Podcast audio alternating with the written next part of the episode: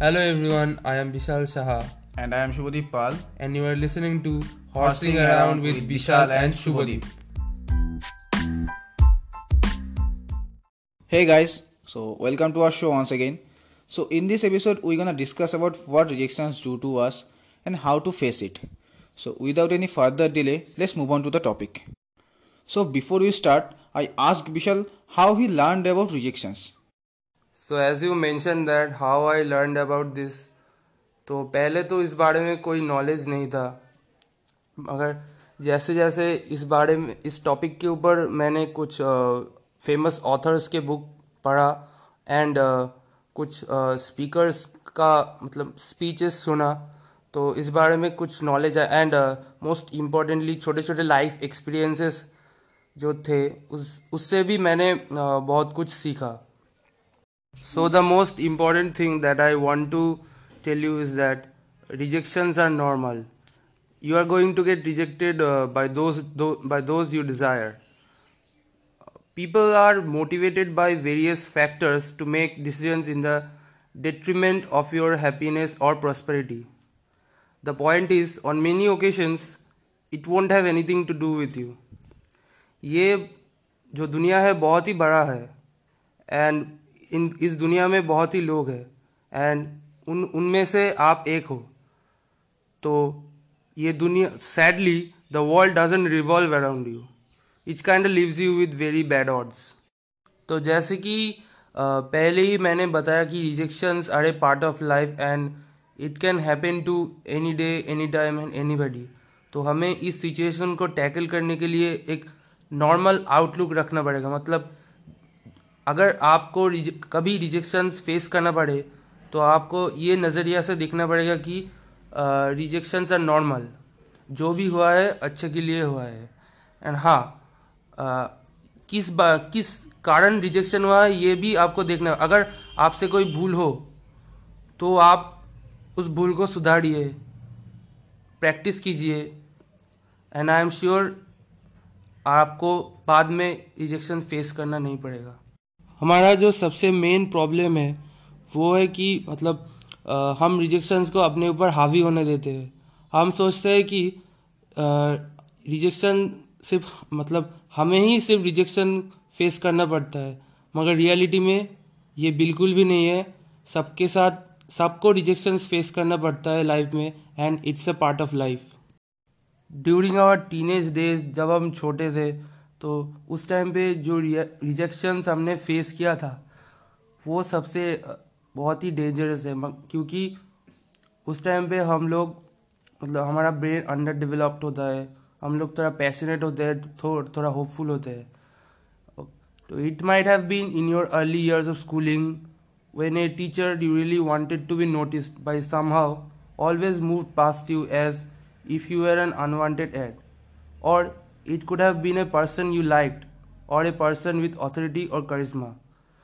तो जब हम लोग मतलब उनसे रिजेक्शंस फेस करते हैं, वो लोग हमें एक्सेप्ट नहीं करते तो हम लोग सोच, सोचते थे कि हमारे अंदर कुछ कमी है। और जैसे जैसे टाइम बीतता जाता है, ये इस प्रॉ ये प्रॉब्लम मतलब इस फील ये फीलिंग और भी बढ़ता रहता है। तो इस टाइम पे हमारा अंडर डेवलप ब्रेन है, वो एक कॉन्क्लूशन ड्रॉ करता है कि हम स्पेशल नहीं हैं। इस टाइम पे उन्हें प्रॉपर गाइडेंस देना चाहिए। अगर प्रॉपर गाइडेंस नहीं मिला तो उनका रिस्पॉन्स बिल्कुल भी मैच्योर नहीं होगा। पेरेंट्स को उन पेरेंट्स को उनके बेटे बेटा बेटी को सिखाना चाहिए कि अगर आप रिजेक्शन फेस करते हो तो ये नॉर्मल बात है। उनके बेटा बेटी में कोई प्रॉब्लम नहीं है। And the last thing that मैं रिसेंटली एक ऑथर uh, का बुक पढ़ा। अ, उस बुक का नाम है द रूडेस्ट बुक एवर जो श्वेताब गंगवार ने लिखा है।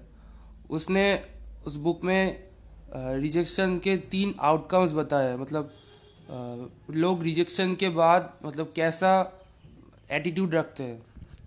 जो फ़र्स्ट पॉइंट है वो है I am going to accept that I am a loser second is the world doesn't notice me therefore I will become successful to be noticed I will show them I will prove to them I am superior better above them all and they are going to regret not choosing me the third one is I am going to declare that the world is unfair basically a shitty place and devote myself to blaming, hating, and spreading to- toxicity. Okay okay, तो इन तीन point में आपको लगेगा कि second point बहुत ही powerful है। मुझे भी ये लगता लगता था। मगर आपको अगर सक्सेसफुल होना है तो ये पर्सपेक्टिव आपको नहीं रखना चाहिए। बिकॉज़ इस पॉइंट का जो मोटिवेशन मतलब प्राइम, मेन मोटिवेशन है, वो सेल्फ सेटिस्फाइड नहीं है, ये दूसरों को सेटिस्फाई करने में है। अच्छा तो मैंने मान लिया कि आप सेकेंड पॉइंट फॉलो करेंगे।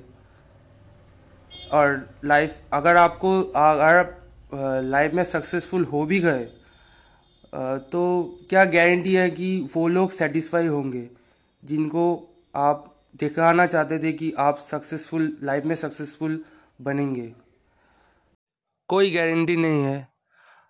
आप, अगर आप ये थिंकिंग रखते हैं तो ये समय के साथ साथ आपके द्वारा किए गए कार्यों पर एक व्यर्थ दृष्टिकोण भी पैदा कर सकता है। क्योंकि अपने जो बनाया है, वो एक व्यक्तित्व है, जो खुद को दूसरों के सामने साबित करने पर बहुत अधिक निर्भर करता है। जो लोग ये पता लगाने में सक्षम है कि उन्हें जीवन में क्या करना है, वो लोग ग्रेटनेस को चेस करते हैं। खुद को प्रूफ करने के लिए कि वो जो भी कर रहे हैं, उसमें वो अच्छे हैं। समय के साथ साथ उन्हें ये भी पता चलता है कि उन्हें किसी का अप्रूवल नहीं चाहिए। वो जो भी कर रहे हैं, वो एक, देता है उन्हें एक पर्पस। और वो पर्पस को पूरा करना ही उन्हें देता है satisfaction and a meaningful life lastly जो मैं बात कहना चाहता हूँ कि मैं एक प्रिंसिपल फॉलो करता हूँ और फ्यूचर में भी करूँगा, वो है रिजेक्शंस आर नॉर्मल ये सबके साथ होता है, आप अकेले नहीं हो, ये सब फेस करते हैं। रिजेक्शंस लाइफ में ज़रूरी है। अगर आप इस, ये एक टाइप ऑफ़ एक्सपीरियंस है। अगर आप इसे एक नॉर्मल पॉजिटिव आप पॉजिटिव आउटलुक रख के फेस करते हैं तो ये आपको मेंटली ग्रो करने में बहुत ही हेल्प करेगा। Okay that's all for today thank you for listening to us and very very thank you for giving your valuable time for us तो make sure to check out our our social media platforms and follow us there and also follow us on Spotify. Thank you.